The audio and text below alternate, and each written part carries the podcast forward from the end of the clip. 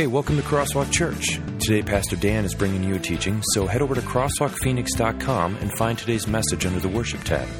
There you can download the Crosswalk notes to follow along. And now, here's Pastor Dan. The theme for our message is the trials of a king. And when we're talking about the trials of a king, we're not talking necessarily about uh, going to court but rather the, the difficult things that a king has to deal with. And now, as I was going through this it, it, and, and starting to think about these trials of a king, a lot of us, including myself, can have a bad attitude when it comes to other people's trials and, and things that other people have to go through. Are you like me?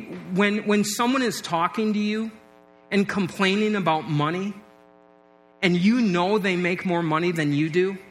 Doesn't it bug you? Don't you just go, seriously? You, are complaining to me about money, and, and you know they know that they make more than you do. And it's like, come on, dude, really? I don't, I don't need to hear this. And that is why sometimes when I hear people who have won the lottery complain and they say things like, man, I wish we would have never won the lottery. I'm like, that's easy. Just give me the money and pretend you didn't. You know, why don't, why don't you do that? Give the money away and it won't be a problem. So I, I find this where I don't always have sympathy with them because deep down, what I think is, I think they have it easier than me because they have more money than me. But I went and, and I, I did a, a little research. Did you know that since the Powerball started, the Powerball jackpot started, of all the winners that have won over a million dollars. So every Powerball winner who has won over a million dollars, 70% of them are broke. They have no money whatsoever. That's crazy. Another one I was reading about, Jim Whittaker is his name specifically. He won on a single ticket $315 million in the Powerball, and he took the lump sum payment for it. Within four years, Jim Whittaker declared bankruptcy. And when interviewed about it and, and losing the money, he said, The money doesn't bother me at all. But what I really regret is the money that I gave to my granddaughter that she used to buy cocaine and overdosed and died because of it. Those are the trials of someone who wins the lottery. And they're tough. They're different from maybe what we have to go through, but that doesn't mean they're easy. How about other people that you are jealous of? Other people that you wish you had their problems and you wish you were like them? Like maybe someone who plays in the NFL. If you play in the NFL for four years, whatever position, if you play on an NFL team for four years, as a male, your life expectancy drops immediately by 20 years. The average man lives to be 75, the average NFL player lives to be 55. In the NFL, for those who have played at least four years and then have retired for two years, 80% of them are bankrupt. For those who have played in the NFL and are 40 years old or older, which means they don't have much longer to live, nine out of 10 of them are on pain medications that they say are necessary in order for them to get out of bed on a regular basis. That's crazy. I mean, when I, when I read that, do you say, do you really want your kid to play in the NFL? Is it really the dream to go through on a college scholarship and then have an NFL career? It's brutal. They, they have to go things that, that it's a part that we don't see. Or maybe it's celebrity, maybe it's uh, Hollywood and, and those who want to make it big in Hollywood. I mean, how many names do we have to read? Kurt Cobain, Heath Ledger, River Phoenix, Selena, the notorious B.I.G., Marilyn Monroe, James Dean, Princess Diana, Jim Belushi, John Candy, Jimi Hendrix, Janis Joplin, Jim Morrison, Otis Redding, Chris Farley. That was on one page That was, that was a one Google search people who died too soon. All of those people, some with drug related overdose, some with suicide, who were their own worst enemy, that got what we all want, supposedly, all this popularity and all the success, and they couldn't handle it. They imploded, they, they self destructed. That's what we're talking about today when we talk about the trials of a king. The trials of being blessed by God in this world so much that it's not that we can't handle the difficulties of life and, the struggles of life, but what we really can't handle is the success that God gives and everything that comes along with it. So we are going to see that when we look at the trials of a king, they're the exact same as the trials of each one of us, except magnified. And sometimes in our lives, they're magnified as well. But we will see, even in these trials, there is definitely hope. We go to our lesson, and this is in 2 Samuel as we're talking about David. This is David after he has taken care of the sheep. This is David after he has beaten Goliath. This is David after he served Saul faithfully for 15 to 20 years. This is now David the king having uh, defeated so many enemies and now he's firmly established in his kingship. 2 Samuel 11, verse 1 says, In the spring, at the time when kings go off to war, David sent Joab out with the king's men and the whole Israelite army. Hopefully, those words sound a little strange. I'm going to read them again. In the spring, at the time when kings go off to war, David sent Joab out with the king's men and the whole Israelite army hold it. David's the king. And if this is the time when kings go off to war with their army, that tells me that David should have been with his army. And if he would have been with his army, none of this would have even happened. I want you to think about that because as we look at this, we're, we're talking really about temptation. And, and some of the things we're talking about temptation have nothing to do with sin and forgiveness they really have to do with common sense and, and, and making decisions and, and putting yourself in, in positions where you are going to keep sin at an arm's length. Again, I, am I the only one who, when you read the newspaper and you find out about the guy who, uh, from the NFL or the NBA or whatever it is, who's arrested at 3.30 in the morning outside a gentleman's club? that you read the, the newspaper and you go, he, what an idiot. I mean, if, if being dumb was against the law, this guy would be in for life. That you're just like, what are, when's the last time I was up at 3.30 in the morning?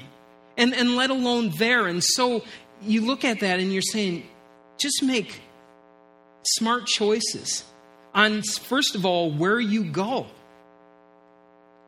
Continues though. 2 Samuel 11, verse 2, the next verse. One evening, David got up from his bed and walked around on the roof of the palace. From the roof, he saw a woman bathing. The woman was very beautiful. So now you have this situation where David, David's a man of action. He always has been. He was always busy, always working, you know, always used to the shepherding, used to the soldier. And because of that, I'm sure he was a light sleeper. He was always ready for whatever was going to happen. And so now it's a late night, and he wakes up, maybe thinking about what's going on with the army, whatever it was, the, the trials of a king, the things that are on his mind, he woke up. And as he woke up, he's walking around the palace, you know, whatever. Then goes, I might as well go up on the roof, get some fresh air. And there we go. Hey, is my grandmother the only one who ever said idle hands are the devil's playground? I mean, really, that, that David, more than anything else, was bored. And I want you to think about that when you're bored, when you are not doing the things that you are supposed to be doing, and when boredom comes and you try to entertain yourself, I want you to understand where that goes. High school kids out in the field have nothing to do. I don't know. What do you want to do? I don't know. My older brother maybe could go get us some beer. Awesome. Sounds great. Why does it happen? Because they don't have anything better to do. And so with, with David, he walked around and, and he's looking out of the palace. But in my castle and in your castle, you probably do something different. If this was today, it would say, So David sat down and opened up his laptop and went to Google. And he went, first of all, to ESPN.com. And then on the side, it said, Meet singles in your area. And so he was wondering, huh, I wonder what happens when you, when you click that. Hmm. So David put his profile in. Whatever. Either way, that, that is the way with boredom and how we are led into this today. That is the way that temptation works. Your heart tends to follow your eyes. That as your eyes look, your heart follows, which is why, especially with the internet, there is all of that advertising because it works. In hindsight, David, who wrote the first psalm, gave some very practical advice for dealing with temptation. He said, Blessed is the man who does not walk in the path of the wicked, who does not stand in the way of sinners, and who doesn't sit in the seat of mockers. And I love that psalm because really what it shows is something for us with temptation. And, it says, first of all, you don't want to be walking there, you don't want to be standing there, you don't want to be sitting there. And it makes me think of, of a time a number of years ago, uh, I don't know, maybe 10 years ago, in the, in the city where we were living. It's a, it's a small uh, residential type neighborhood. And during the 4th of July, it's like the neighborhood decided to recreate every American war, I think, because the, the number of fireworks and, and uh, firecrackers and, and all of these different things that were going on. And half of them were illegal, if not more. You could hear the ktunk, and then the, you, later you would hear the, uh, the firework go off. So these are illegal, right? So what happens with my kids? My kids are young, they're like 10 years old, 10, 8, and 6 years old. They hear these going off, so what do they do? They hop on their bike. Mm, let's go see where the fireworks are coming from. Next thing you know, they're, they're walking in that path of the wicked Next thing you know, they're at the end of the driveway where they're firing them off. Cool, man. And then after they're there for a while, of course, the, the, the person that's lighting them says, Hey, do you want to light one? Yeah, that would be awesome. So he goes and he gets the match, and that's about the time the cop rolls by. what are you guys doing? You realize these are illegal fireworks? Oh, kids freaking out you know, afraid they're going to get arrested. And why? They didn't just stay at home, they didn't just stay away from the temptation. And so, this first part again is practical and, and this truth. I, I'll say it this way someone told me this, and that is you can wander into temptation, but you never just wander out. And so it is be purposeful uh, in, in building walls that insulate you from temptation. That's the first one is the trial of temptation. David have it, had it, and we have it as well.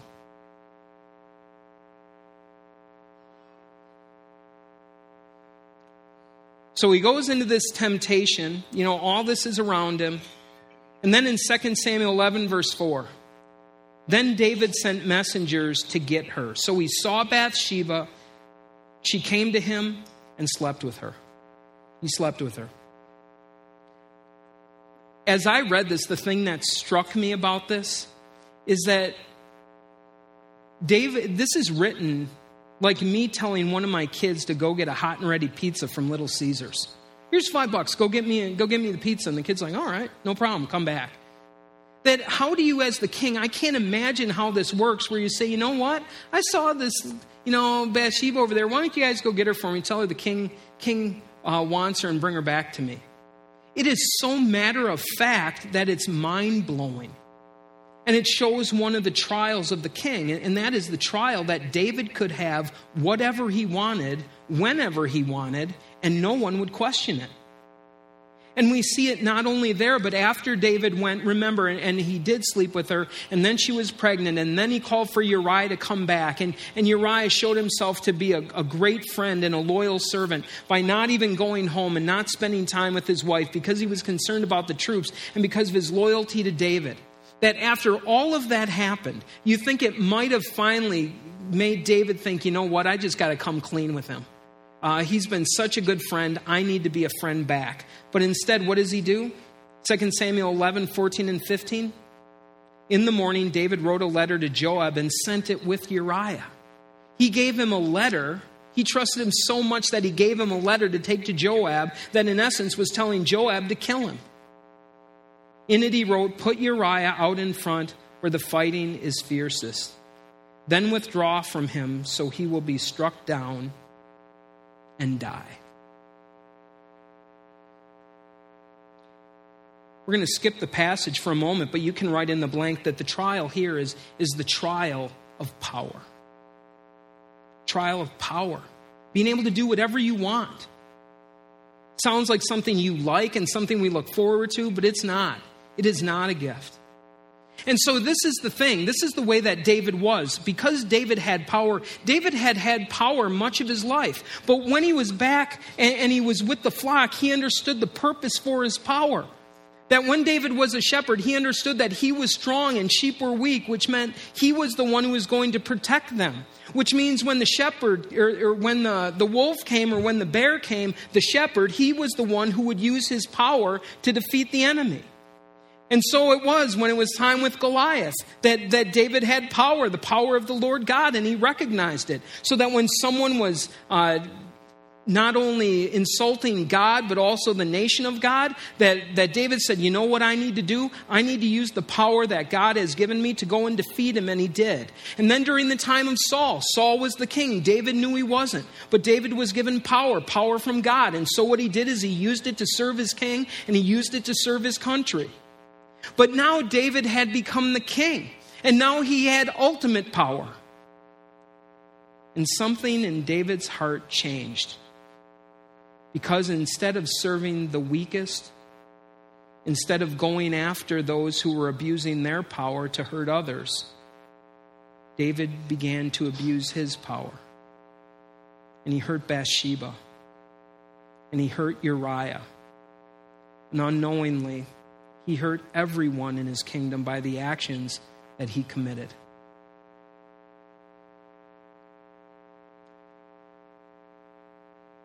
It stands in contrast so much from Jesus Christ. Because when you think of, of Jesus, Jesus when we look at him, because he was so gentle and because he was so loving and because he cared about people, that one of the things that we forget is he had a power that was even greater than David's, that he had the power, he was true God.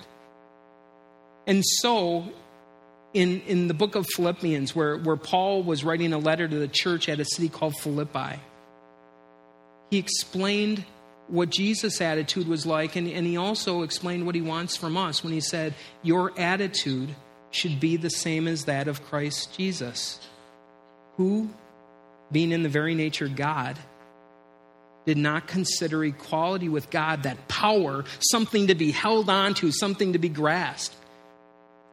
But he made himself nothing. He's found in appearance as a man and, and as a servant.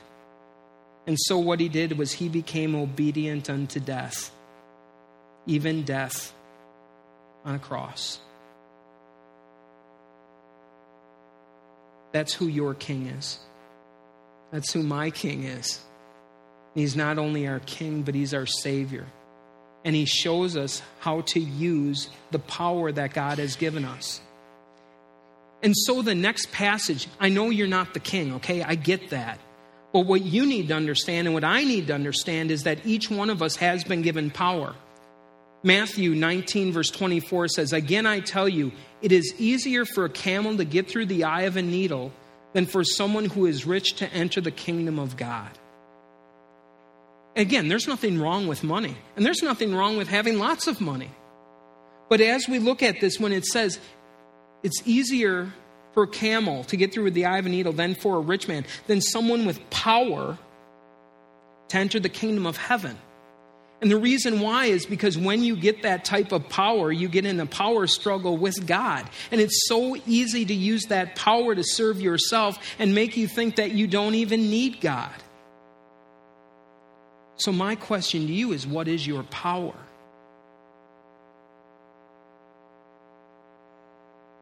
Parents, you have power. You have power over your kids. How do you use it? Serve it, use that power to serve them, love them, model for them? I hope so. Seen this in high school. Seen this in kids. I've seen this for years where you want to see big guys, guys that are in high school, 6'2, 240 pounds. Do you want to see them on their knees? Do you want to see them crying? Watch a pretty girl break their heart. Unbelievable. Do you have that, that, that power of beauty? Do you have the power of money? Do you have the power of popularity? Do you have the power of the pulpit? Question is, what is your power and how are you using it?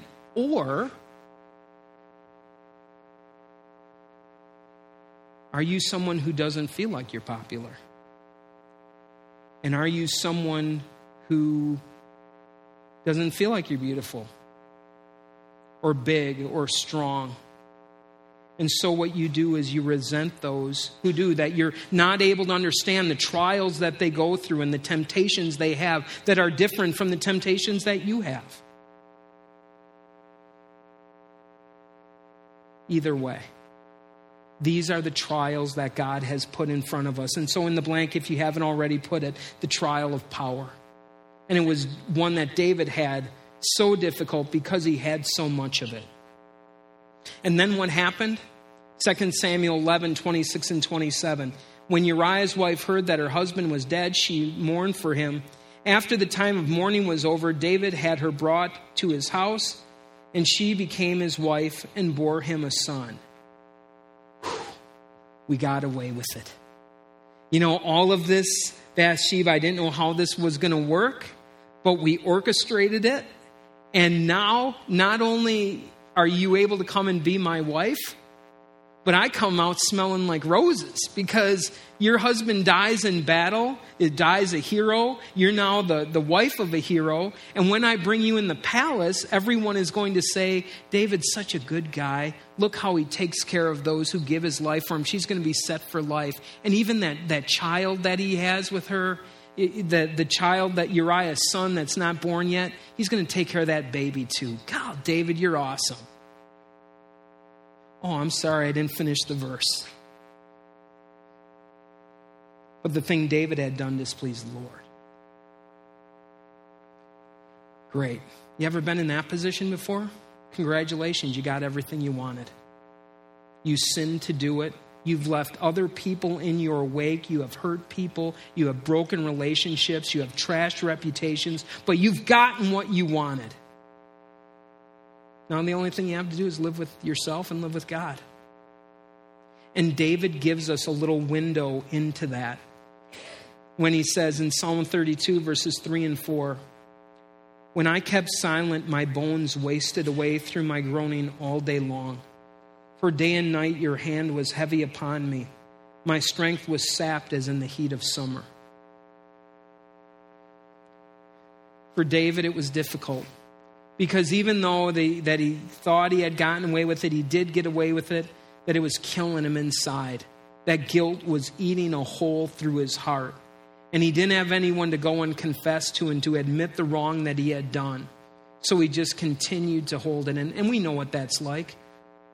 The heat of summer, walk outside for a while. You tell me how long you can stand outside not any shade, not any wind blowing, just stand being constantly bombarded by the sun until you say, Enough already, I can't handle it anymore.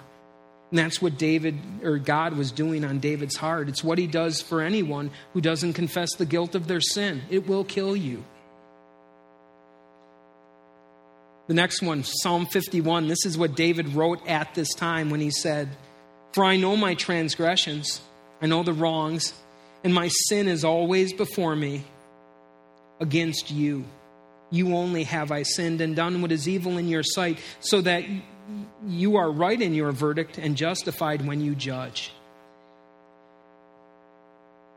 I don't know if you remember. I'm going to ask you to go back a couple chapters earlier, a couple books earlier in the Bible to Joseph. And if you remember Joseph, there was a time, it was 500 years earlier, when Joseph was approached by Potiphar's wife, and, and she wanted to commit a sexual sin as well.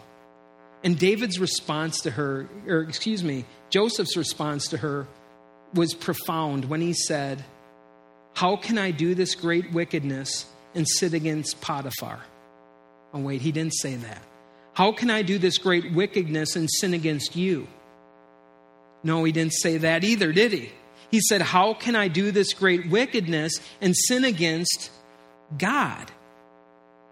And that was the, the disconnect that David had in his life, that he felt that he could be doing all of these different things and, and, and so fine. He was the king. So Uriah, it's not big, big, big a deal. And he did sin against Uriah, and he did sin against Bathsheba, and he did sin against the, the kingdom. But ultimately, what he realized here, what, what finally brought him back, was when this sin, more than anything else, was a sin against God. And so is every sin I commit, and so is every sin that you commit as well. Ultimately, others are hurt by your sins, but the sins are against God. And something we need to come to grips with. I really appreciate if you haven't read this in the story, I, I, encourage you to do this. Or what you can do is, is this: is I ask you to read 2 Samuel.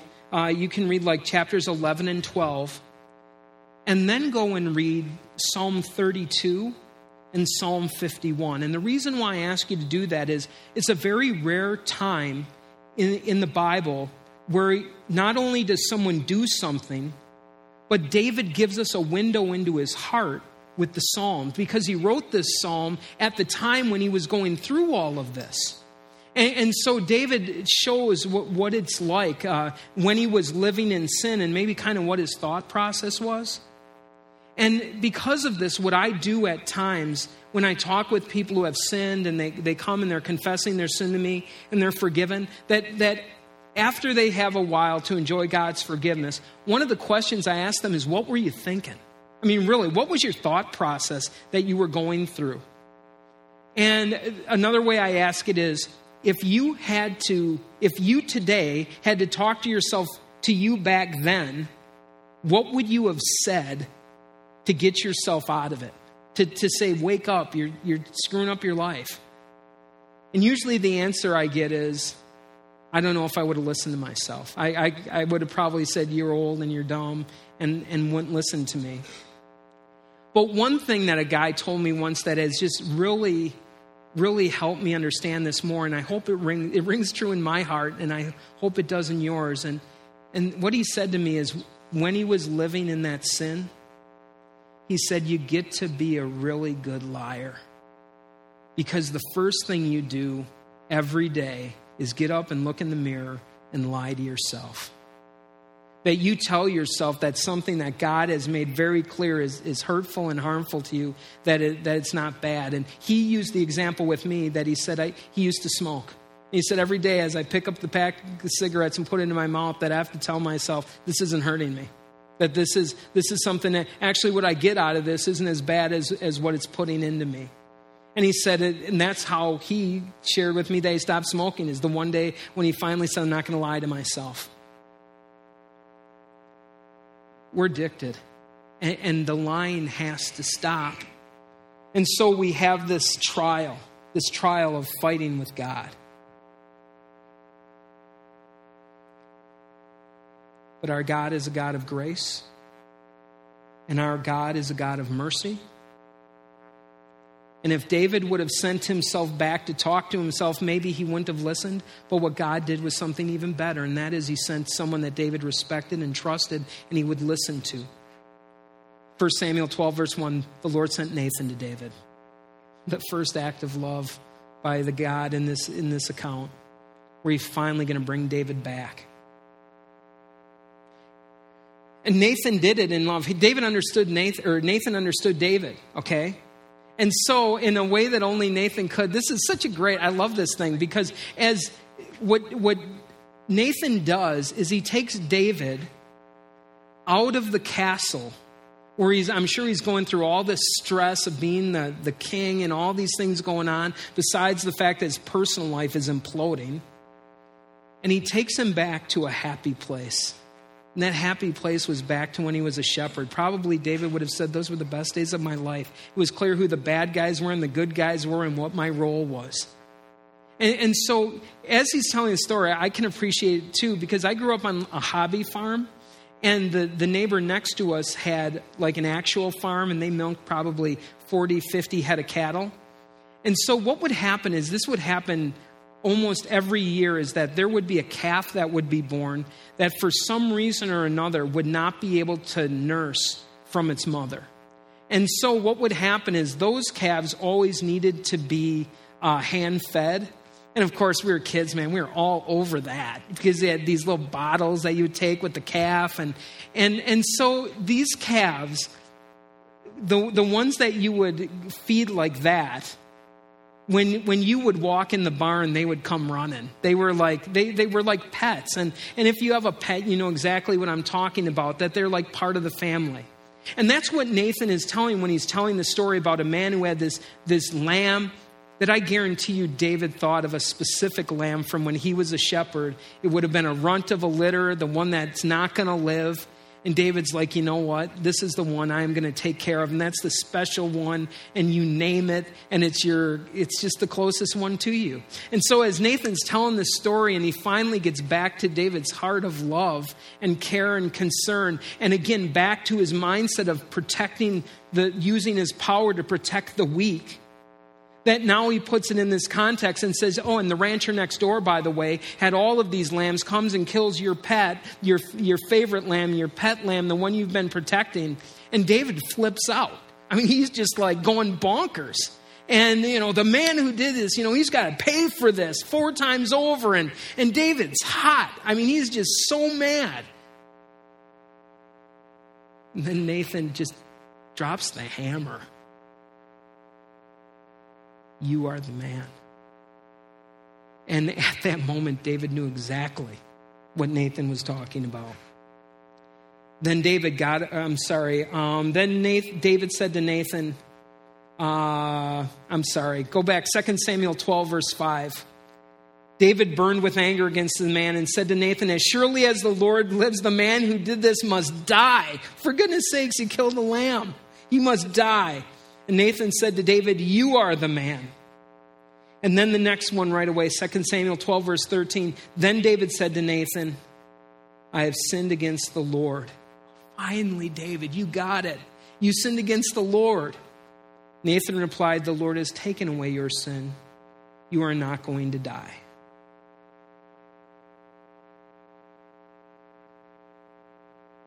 It's the verdict of mercy.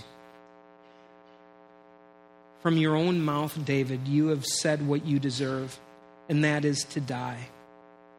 But instead of that death, you are going to receive life. You are going to be forgiven. And, and it's this that, that as I encourage you, if, if you go through this week, read Psalm 51 and put a little bookmark there or bend the page because Psalm 51 is such a good one to go back to again and again because it's one about confessing sin but it's also one about being restored when he says, Create in me a clean heart, O God, and renew a right spirit within me. Restore to me the joy of salvation and grant a willing spirit within me. That, that you see David crossing from death to life. David going from the hot patio into the air conditioning where God is, and, and finally laying down this load of sin. Telling you, I haven't uh, washed my hair in a long time. Haven't needed to. But we still have shampoo in the in the shower. It's for my wife. And sometimes, because I have extra time in the shower, I read, do, do a little reading, read the shampoo bottle. And, and on there it says lather, rinse, repeat. Now, I'm going to suggest to you that if you are someone here that David's story resonates with, and you can look back to the specific sin in your life that has caused you so much grief and so much pain, and that it is right there, and it's like a scab that gets picked again and again. That with the blood of Jesus Christ and the promises of forgiveness in Him, you need to lather, rinse, and repeat. And that's finally, at the end of the day, why we come back here again and again to hear something you can't hear too much. And that is that you are loved by your Lord, that you are forgiven through the blood of Jesus Christ. And no matter what you have done, no matter what kind of mess you have made of your life, even if you're going through the trials of a king, and because of that, so many people were hurt as a result, there is forgiveness for you enjoy this, this same peace that David did. But then finally, then there, there's the wrap up. And, and I'm, unfortunately, and I was talking to someone in this about before church today. 1 Samuel 12, verse 25 does not say, and they lived happily ever after. Because even though that, that he was forgiven, there was still some pain. And we see the first part. But because you are doing this, you have shown utter contempt for the Lord. The son born to you is going to die. And that son did die. And when you hear this, chances are you're just going, Are you kidding me? God, God has gone insane. David commits a sin, so he kills a baby? Really? I mean, that's that's craziness. And as you try to get your arms around this, which I did too, because it doesn't make sense to me, I, I thought of a, a, funeral that I did a month or so ago, and it was a, a gentleman who had cancer, and he died even before his time. They weren't expecting him to die. And, and I was dealing with the family, and they were crying, and they were pretty upset about it. And, um, and, and the daughter came to me, and she said, You know, I'm crying, and I'm really sad. But I'm not sad for him because he's in a better place right now. He's, he's in heaven. This is, I'm crying for myself because I miss him and, and I'm not going to see him anymore. And I want you to take that same truth. It's easier to, it's maybe a little bit easier to see with someone we know is hurting and dying of cancer that they're going to go be with the Lord. But this little baby, let's be clear, was not punished. This was a, this was a young child who was not going to have to go through the trials of a king was not going to have to go through the trials of temptation that this world brings a trial of power and what it was like to grow up, a difficult life in the palace. But this was a child that was taken immediately to the palace of the king in heaven. And the hurt that came as a result came first and foremost to David and Bathsheba. Realizing what they'd done, that the worst thing in our, in our hearts as parents that can happen is that so again, as we look at this, understand that, that as we stand, understand this consequence of sin, David is forgiven completely. Bathsheba is forgiven completely. And out of love, God sends a, a consequence like this. And how does David respond? Then David got up from the ground after he found out the baby had died. After he had washed, put on lotions, and changed his clothes, he went into the house, house of the Lord, and worshiped. Are you kidding me? And so, Dick, I mean, how much strength does that take and restoration for David after all of this is over to go back and worship? It's amazing. And for us too to do as well, that having been forgiven by Christ, even when there are consequences and hardship in life, this is where you need to be. Coming back to the house of the Lord and worshiping for his greatness.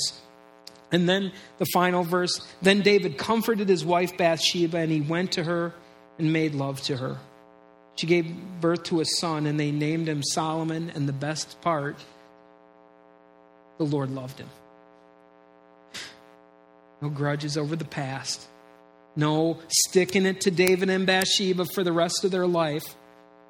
But the Lord loved him. The Lord Solomon loved Solomon. The Lord loved them. Let's face it, the Lord loves you too. Loves you so much. David needed to go through life, and we're not going to cover all of Absalom and everything like that, but it was a scab that would be picked the rest of David's life, which took him back to the cross again and again, took him back to his God where there was forgiveness.